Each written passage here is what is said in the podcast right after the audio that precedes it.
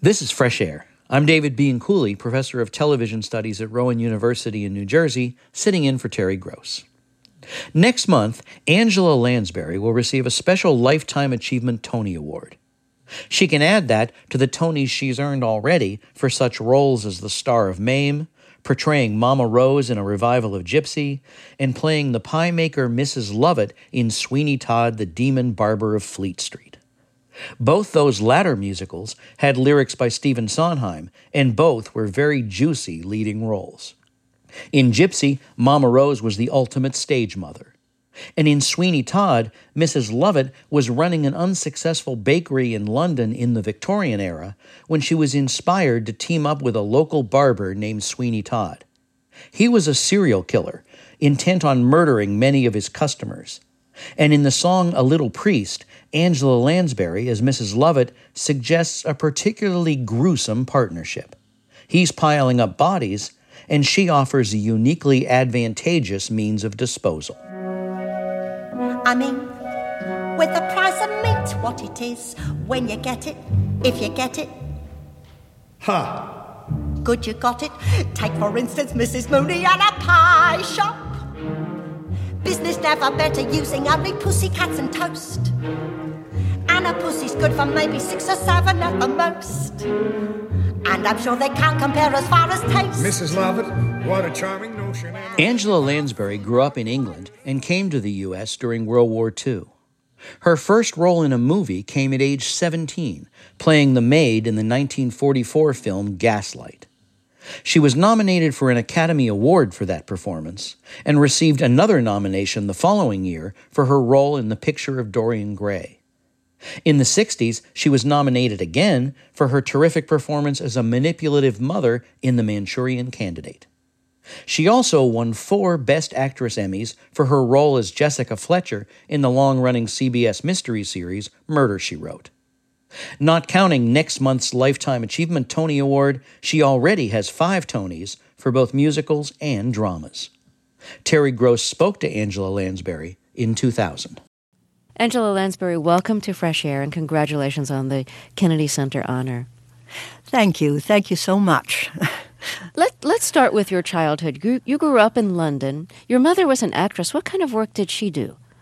My mother was an Irish actress, and she appeared in a number of various plays during the time that she was working. She uh, started off uh, doing uh, Shaw, uh, George Bernard Shaw, and also Shakespeare, and uh, became also the leading lady of, of the great uh, English sort of matinee actor who was Sir Gerald du Maurier. So she, she played a variety of roles, actually. She was a serious actress. She was not a comedy, uh, musical comedy actress. She was a serious actress.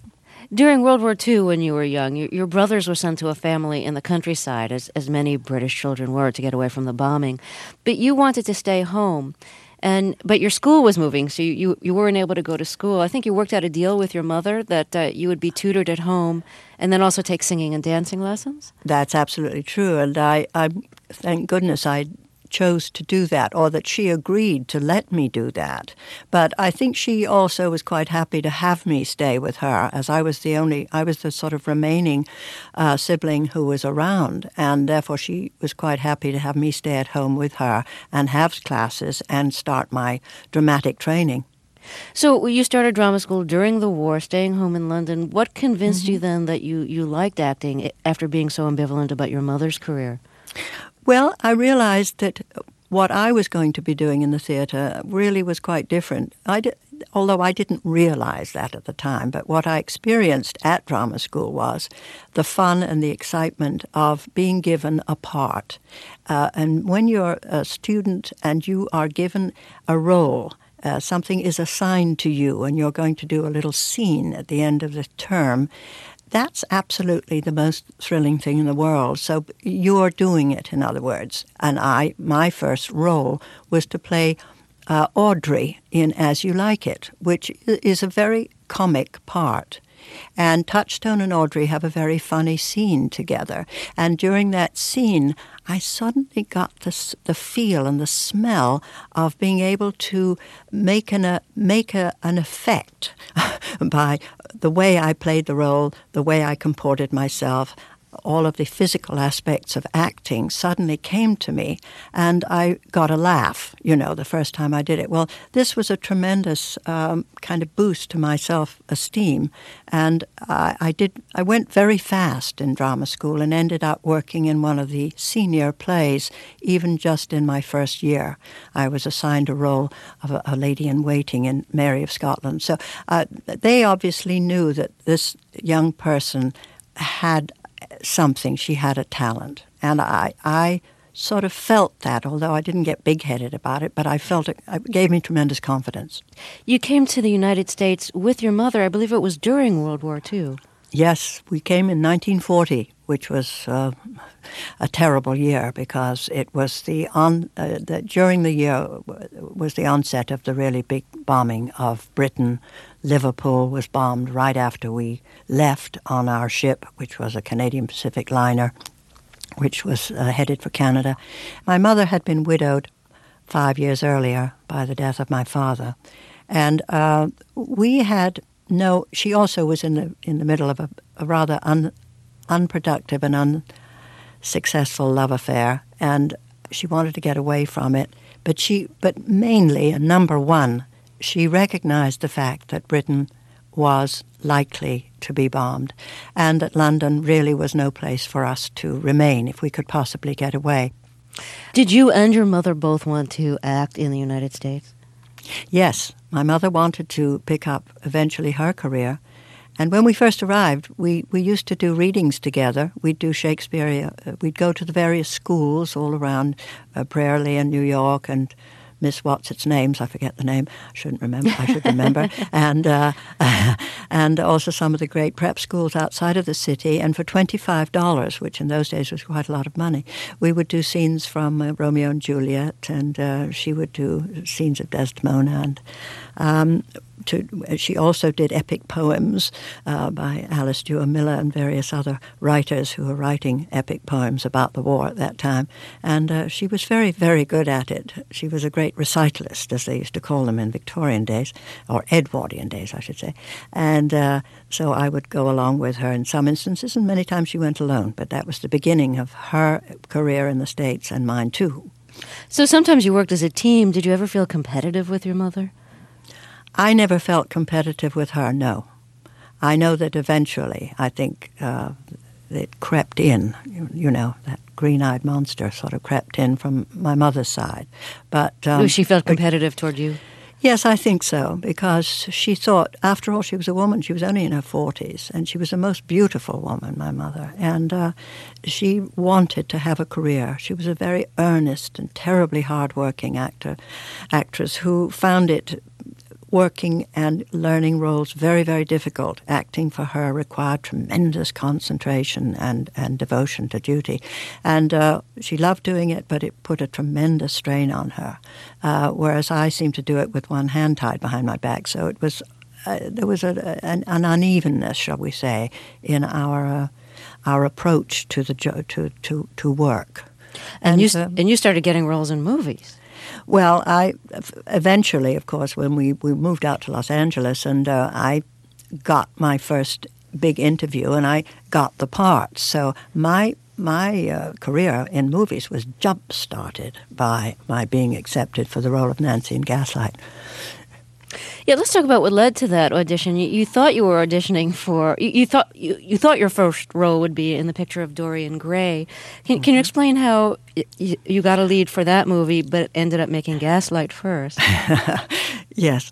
Well, I was introduced to the studio, which was MGM, by a young man who was being considered for the role of Dorian Gray. His name was Michael Dyne, and uh, he arranged that uh, the casting director would see me, uh, this young English girl who at that time was. Um, I think I was 17. And uh, I, I, went to the studio with my mother and was interviewed for the part uh, of uh, Sybil Vane in, in Dorian Gray. Uh, and the, the head of casting, a man called Billy Grady, came into the room while I was sitting there. Um, he said, sort of whispered in the ear of Mr. Ballerino, the, the man I was seeing, uh, you know, uh, you should uh, you should suggest that this young lady meets uh, George Cukor, who's trying to cast the role of the maid in Gaslight. And uh, so right then and there, I was whipped off to, to meet uh, George Cukor. And so, in well, well, the rest is, as they say, is history. Why don't we hear a short scene from your screen debut in Gaslight? And in this movie, Charles Boyer plays a husband who's trying to to drive his wife mad. His wife is played by Ingrid Bergman. And this is basically a scheme to institutionalize her so he could take her jewels and her money. You play the maid that he hires. And um, in this scene, you're getting flirtatious with him. Seems to be getting worse, doesn't she, sir?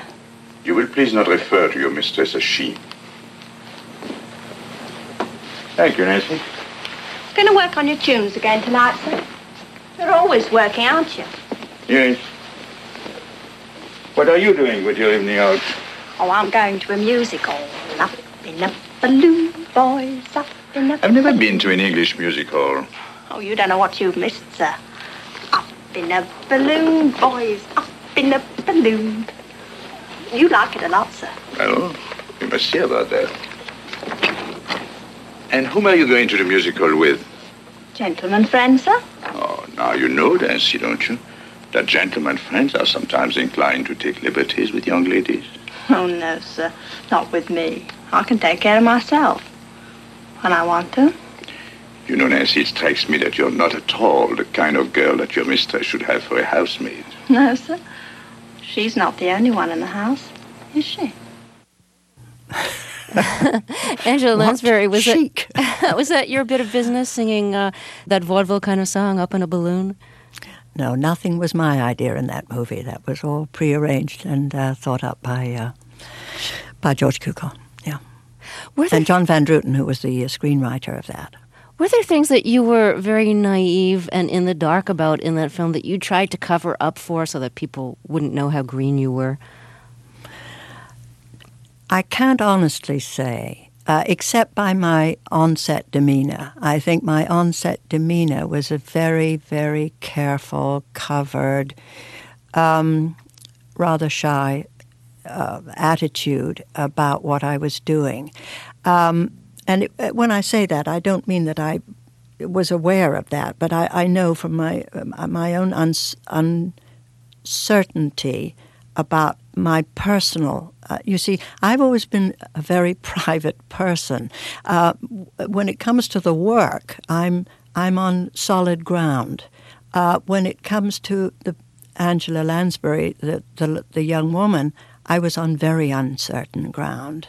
So I had to marry those two rather carefully, and that's why, as I say, I always felt that I had to, con- uh, shall we say, um, tread tread rather warily from a personal point of view. Just listen and hear and do what I was told and and asked to do. I could discuss it, but I, in most instances, I was pretty quick to pick up directorial indications from somebody like George Cukor uh, because he was extremely clear and funny and and uh, helpful, and what he said I understood. So you could say I was fortunate in that I could understand what he wanted and then deliver it. This is what I do, and this is what I always maintained throughout my career was that, that I had that ability to take direction and also to understand what the what was required of the character.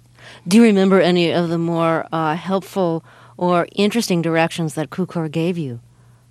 Well, simply that he felt that she was a naughty, rather dirty girl and uh, that that was the way he saw her. He felt she was, and when I gave him that, he thought it was terribly funny, and he encouraged me to be this this snotty, cocky little person who uh, was able to dominate uh, uh Charles Boyer with inference.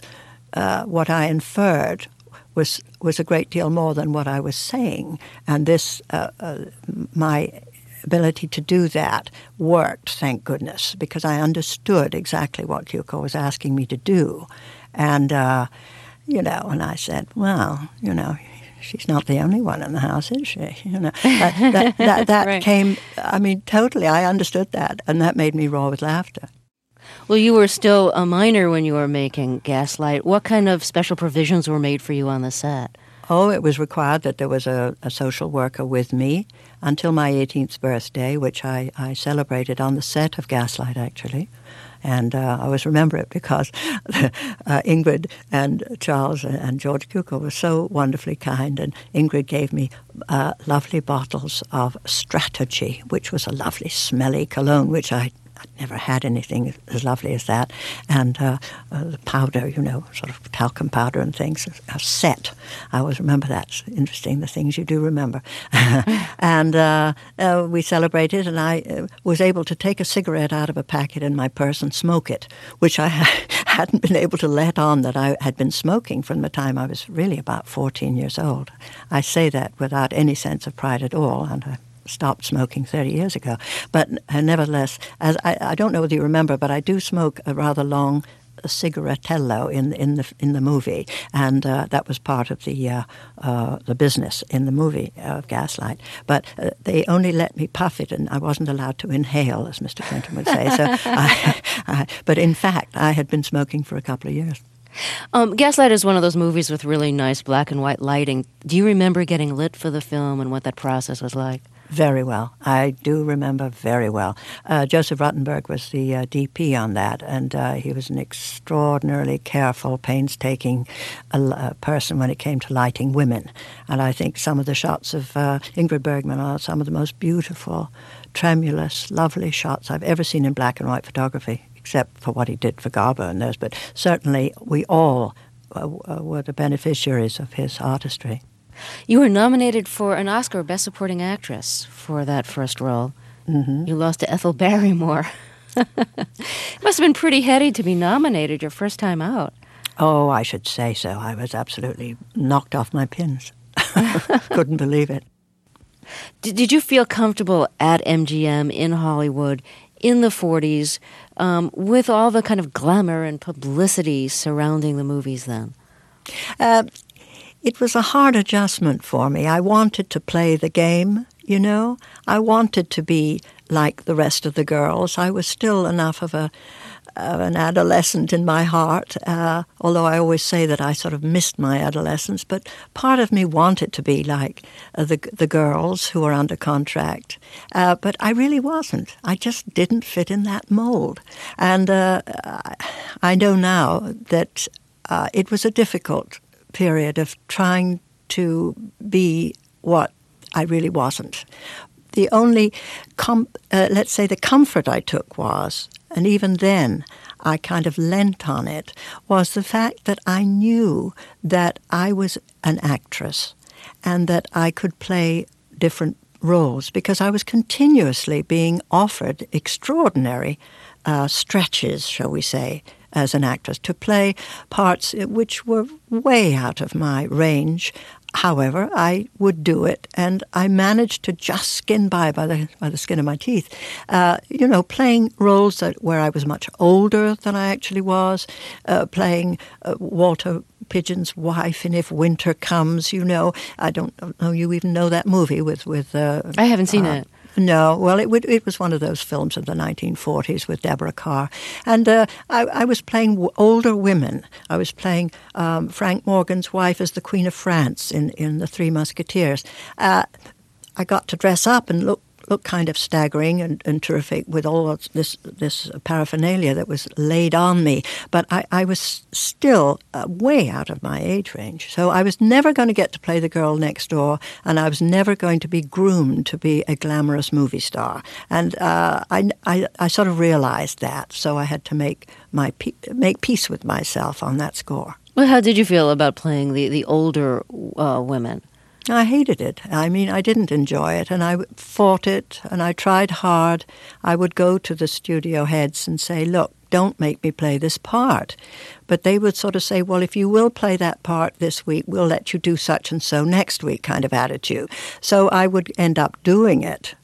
And um, it it all added to my my training. Really, it was like training on the job, and uh, I think I you you never nothing is ever goes to waste as an actress. You docket it all away, and you remember and you use stuff later. So it was it didn't do any harm, and I was being paid. Good heavens, you know, I was under contract, and uh, I was making five hundred a week or seven fifty a week, which in those days was an enormous amount of money.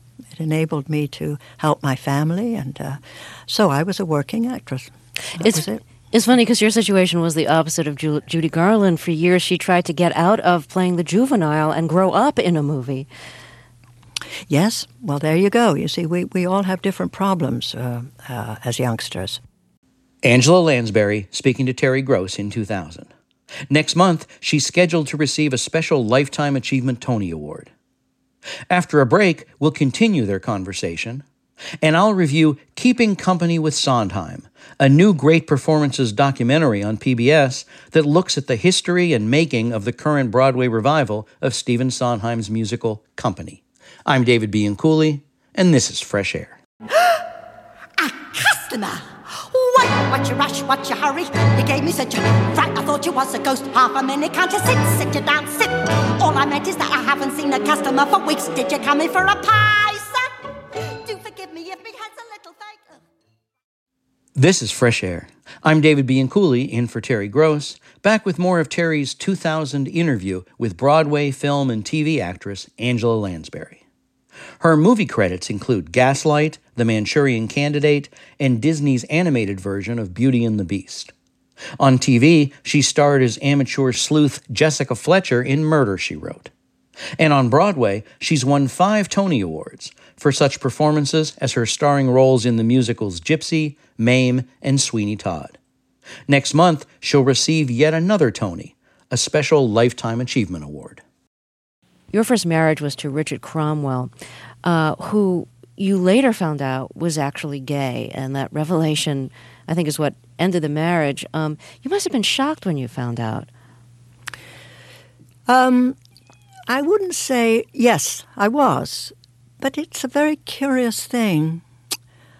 I had known so many gay people um, in Hollywood. I, it just had never really sunk in. It was I was in love with love, and and uh, I just it was a shock, but it wasn't a shock because I was I was so in love with uh, Richard Cromwell when I married him that um, I was just uh, I, I, you know I'd never had any any kind of experience. I wasn't. Uh, I, had nothing to draw on. To, uh, no as I say, I had had no experience sexually, and I didn't, really didn't know. So when it turned out that he was, I I never blamed him for it uh, in any way, and I realized that I had just made an excruciating error, you know, an emotional error, and uh, but I don't regret it because I, I learned so much during my the, the short time that we were together, which was probably less than a year.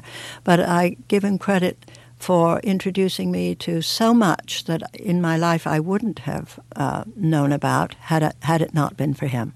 so um, it was a good experience. So you say you learned a lot from him. What are some of the things you learned? Well, he had an extraordinary group of friends, wonderful people in, in the in the business who I never would have, have met. He was a great friend of Joan Crawford's and. Uh, oh, Bill Holden and uh, Zachary Scott and all kinds of actors and, and actresses of that era. And uh, he also had an incredible library of, of music, uh, of old 78 records in those days. This was before the, um, the LPs and even the 45s came out. And uh, he had people like Merman on record from the, the the year dot, you know. So I got to listen to uh, all kinds of performers, and his whole life had been listening to these records, and he had an enormous collection, um, and he he had a, a great, great recording um, machine that used to slam down. You could put 12 records on it, and we, I'm sure many of our, our Right. listeners will remember those.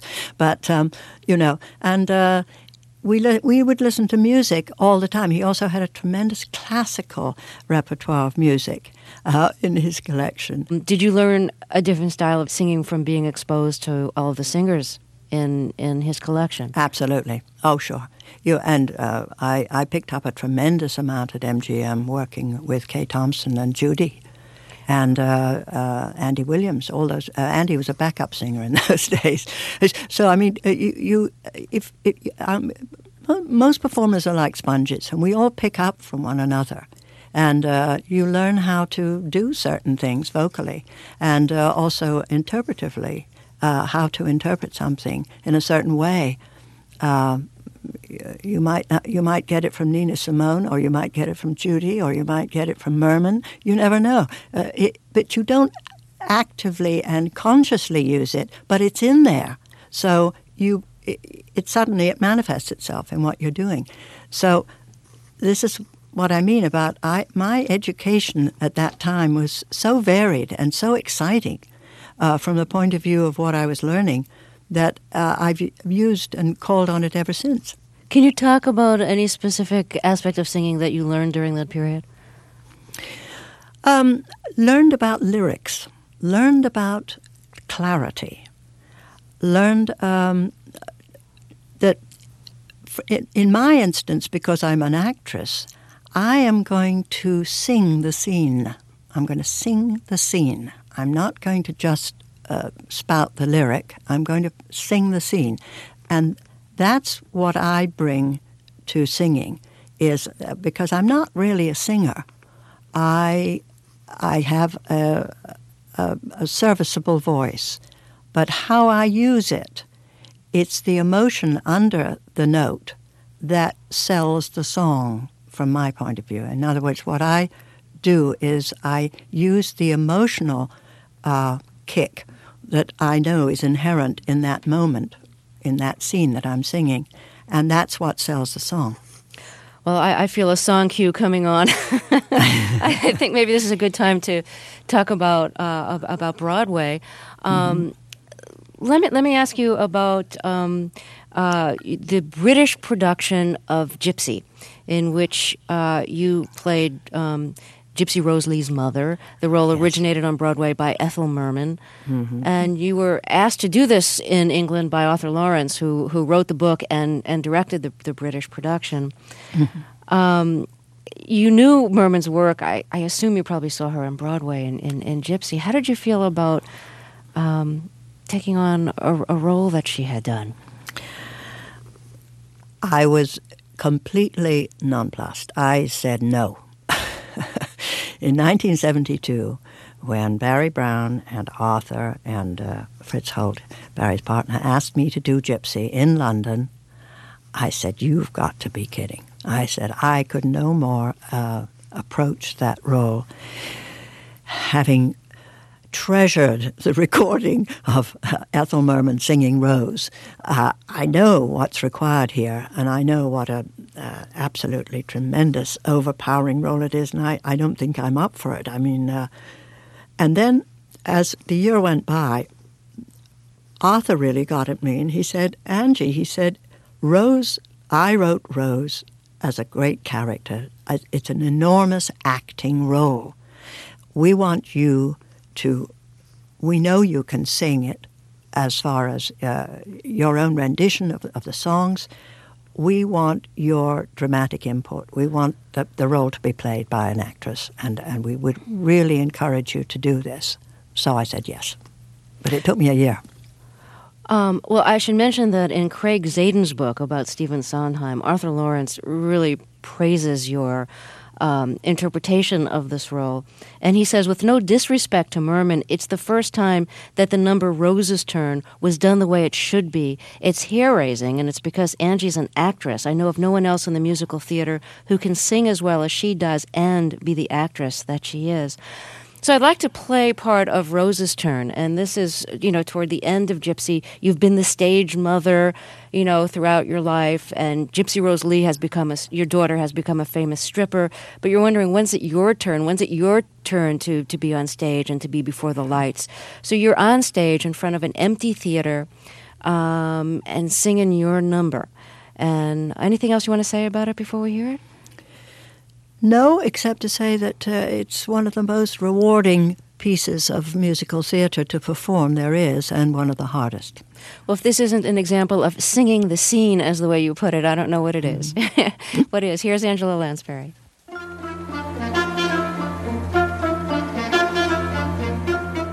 Why did I do it? Why did it get me? Scrapbooks full of me in the background. Give them love, and what does it get you? What does it get you? One quick look, cause each of them leaves you. All your life, and what does it get you? Thanks a lot, out for the garbage. They take bows, and you're batting zero. I had a dream. I dreamed it for you, June.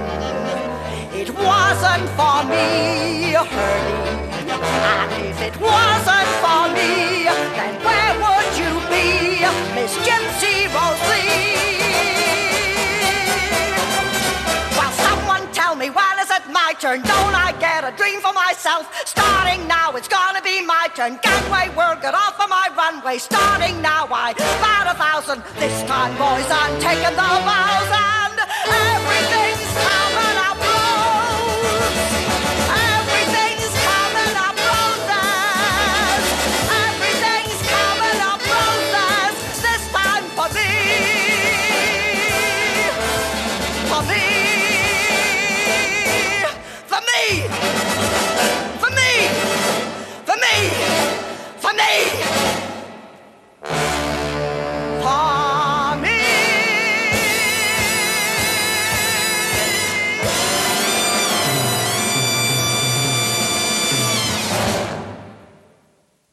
Angela Lansbury, doing that number must have been exhausting. I mean, it seems like it would be so emotionally depleting. Forget everything that it does with your throat, but just the emotion of it. What was it like right after that number on, on you know, on stage? Um, people ask me that often, and I must say, when people would come backstage after the performance, they would be in tears. I would be drinking a glass of water and breathing a big sigh of relief. I never allow the emotion of a scene, if possible, to get to me. Um, this is not true uh, always, but in that case, I was doing it eight performances a week, you have to under, understand. And I could not allow it to uh, intrude into my own emotion, uh, emotional, uh, you know, state. So I, I, I could do it. It's a, it's a technique. Uh, it is a technique, and that's acting. and people don't really always believe this, and, and uh, some people are absolutely drained and washed out, and they sit in their dressing rooms for hours after having done uh, Rose's Turn, I'm sure, and, and say, I, I don't know whether I can leave the theatre.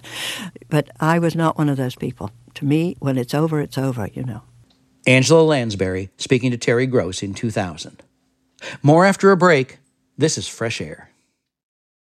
You made the Manchurian Candidate in 1962, and in this movie, a terrific movie, you're a manipulative, domineering mother and wife who's trying to promote the political career of your husband, and it turns out you're actually part of a conspiracy to assassinate the political opponent and take over the country. Mm-hmm. And in this scene, you're telling your son, who has been brainwashed, that he has to be the assassin. You are to shoot the presidential nominee through the head.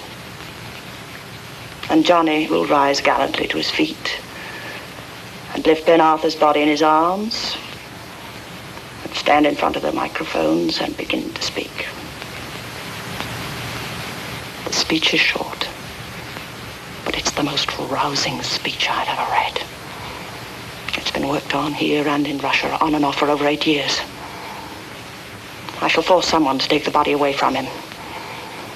Then Johnny will really hit those microphones and those cameras with blood all over him, fighting off anyone who tries to help him, defending America even if it means his own death, rallying a nation of television viewers into hysteria to sweep us up into the White House with powers that will make martial law seem like anarchy.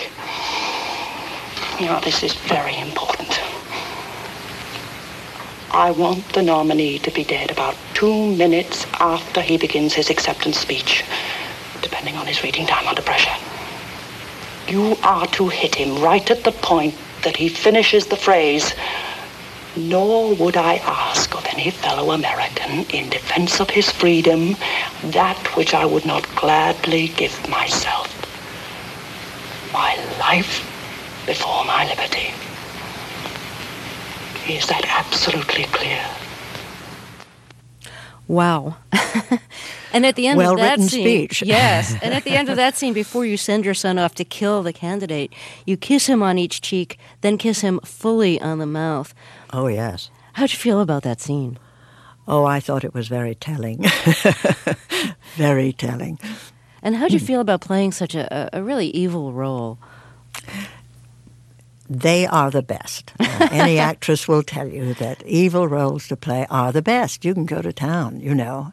And uh, in that instance, I think that woman had so many layers and uh, so many personas, in a sense. Uh, she was riveting and so interesting to, to play. I relish the, the having had that opportunity to play that role because I don't think there are many written like that. I, I consider that she was the Lear among, um, you know, movie women. We've talked about your, your long and really wonderful career on stage and screen. I think uh, some of our listeners will know you best from television for your work on uh, Murder She Wrote as uh, as Jessica, Jessica Fletcher, Fletcher. who has Mhm. solved uh, God knows how many murders over the years that you, you did that show. Did you ever count how many murders you solved? Uh, 264. Oh, really? yes. what was it like for you after playing so many different roles over the years to settle into one role for several years? Uh, when I first started Murder, She Wrote, I thought it would last maybe two, three years, you know, or, or maybe a year if we were lucky. Uh, but when it extended and I realized uh, the deep inroads it had made into family life in America, I couldn't stop. So I was sort of trapped, happily trapped, for 12 years with it. And I'm still playing Jessica from time to time and, and loving it. I, I wouldn't want to let go of that lady. What What did you like about her? she was the sort of woman I like, and therefore I, I enjoyed playing her. And being Jessica was second nature to me because she uh, she embodied all of the, the qualities that I like about women. She was uh, valiant and uh, uh, liberal and uh, athletic and uh, exciting and, and, and sexy and all kinds of good stuff that women are of a certain age and are not given credit for. So to be able to play that uh, gave me tremendous uh, sort of pleasure, and I, I'm so glad I've done it. You know, the press release for the Kennedy Center honor describes you as a beloved actress, which I think is pretty accurate. But do you do you feel beloved? uh, from from playing Jessica Fletcher, yes, I do. I do feel a sense of tremendous warmth from the American public who have known and loved that program. I, I really do. I know they they. I don't know whether they're mixing me up with a character, and it really doesn't matter. The main thing is I have the, I feel their gratitude so often for all the nights. Well, I thank you so very much for talking with us, and congratulations again on the Kennedy Center honor. Thank you. I've really enjoyed talking to you, and as I say, I listen to your program all the time. Angela Lansbury speaking to Terry Gross in 2000. The actress, who is 96 years old, is scheduled to appear at next month's Tony Awards and be presented with a special Lifetime Achievement Award. Coming up, I review Keeping Company with Sondheim, a new PBS Great Performances documentary about the new version of one of Stephen Sondheim's classic Broadway musicals. This is Fresh Air. This is Fresh Air. I'm TV critic David Bianculli. Tonight on PBS, Great Performances presents the premiere of Keeping Company with Sondheim. It's about how Stephen Sondheim's landmark 1970 musical called Company, based on stories by George Furth, was adapted to the current Broadway version, pivoting on a gender switch that rewrites the central role as a woman instead of a man. But it's also about how this new company survived the pandemic New York shutdown and what this Sondheim musical and Sondheim himself means to the city and to Broadway and to musical history. More than 50 years ago, Company burst onto the Broadway scene. It was 1970, And lyricist Stephen Sondheim, after a string of stellar collaborations on such musicals as West Side Story and Gypsy, wrote both the lyrics and music for Company. It demanded attention and deserved it. Company's the first full blown uh, score I wrote that really, that's me and nobody else. Back then, D.A. Pennebaker made a fabulous documentary about the making of the company original cast album recording. It's still famous and still captivating for capturing the anguished singing of Dean Jones, who starred in the leading role of the unattached New York bachelor Bobby, and who left the show shortly after it opened. That documentary also is riveting for showing how Elaine Stritch agonized to record her show stopping solo, The Ladies Who Lunch, and how, with time running out on that recording session, she finally nailed it. For this new Great Performances offering, focusing on the reworked production of Company, documentary director Andrew Douglas isn't interested in the recording of the cast album. He's got other things in mind, and they're all newsworthy and worthwhile. How Bobby with a Y, played by a man in all previous versions, morphs into Bobby with an IE, a 35 year old single woman played by Katrina Lenk. How this new company shut down in previews just as the pandemic swept through Broadway, and how it managed to come back more than 18 months later. And how Sondheim himself lived to see it, but only barely. Lots of interviews, some vintage, most of them fresh, put all three of those stories in perspective. Sondheim, in old clips, explains what made Company so groundbreaking at the time. Company is about a single moment in a man's life, literally one, maybe three seconds, in which something snaps inside of his head and he reviews his life to that moment. The business of exploding a moment like that. The business of uh, a group of memories forming your uh, story as opposed to a plot, as in Follies. Producer Chris Harper wondered what if the show was about a single moment in a woman's life? And took that idea to Marianne Elliott, who had directed Warhorse and was intrigued by how conventional Company was not. Breaks all the rules. It's not really what a musical should be. No, it doesn't have a narrative. There's no narrative. There's no story. Um, it doesn't have a beginning and a middle and an end. It doesn't have an I want number. It doesn't have an ensemble. As a necessary step before gaining Sondheim's approval, she mounted a workshop version featuring a female Bobby and some other changes, and filmed it and sent that film to Sondheim. In an interview where she and Sondheim are seated next to each other, he recalls his somewhat surprised reaction. Bobby, Bobby, Bobby, baby, Bobby, honey, boo boo, Bobby, darling, Bobby, we've been trying to call Bobby, sugar, Bobby, sweet. You could drive a person crazy, you could drive a person mad. I looked at it and I thought, my goodness, it, it works. Meaning I uh, was able to understand what she was doing. They had a very young cameraman there. And when it was all over, he said, Tell me about this show.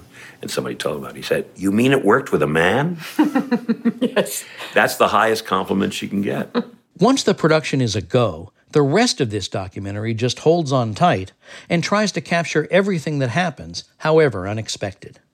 We see the revival take shape, and Katrina Lenk take on the same classic Being Alive number as Dean Jones had half a century before. Someone to hold you too close, someone to hurt you too deep, someone to sit in your chair to ruin your sleep. That's true. Someone to need you too much someone to know you too well, someone to pull you up short, to put you through hell. See what you look for. You Keeping company with Sondheim interviews drama critics, current cast members, and others, all of whom talk affectionately and perceptively about Company the musical, its central character, and Sondheim himself. Lin Manuel Miranda tells stories that might bring you close to tears. And so will this program's climax, which features director Elliott stepping on stage to welcome the theater audience back for the long delayed opening night of this new company. In that audience is Stephen Sondheim. It is uh, truly overwhelming to be back here at the Bernard Jacobs Theatre after 631 days.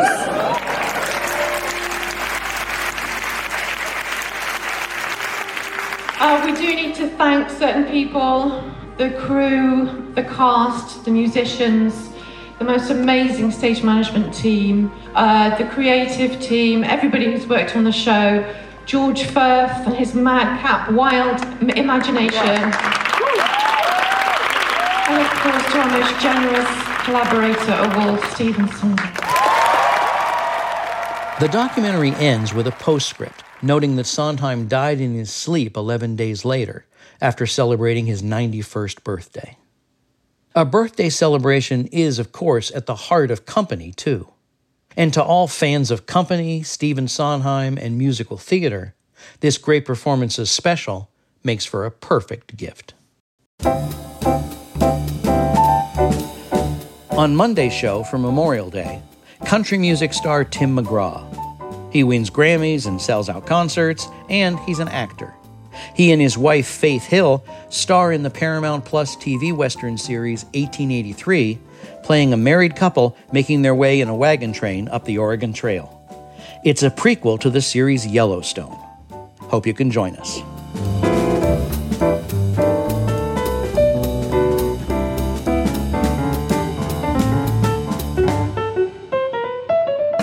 Fresh Air's executive producer is Danny Miller.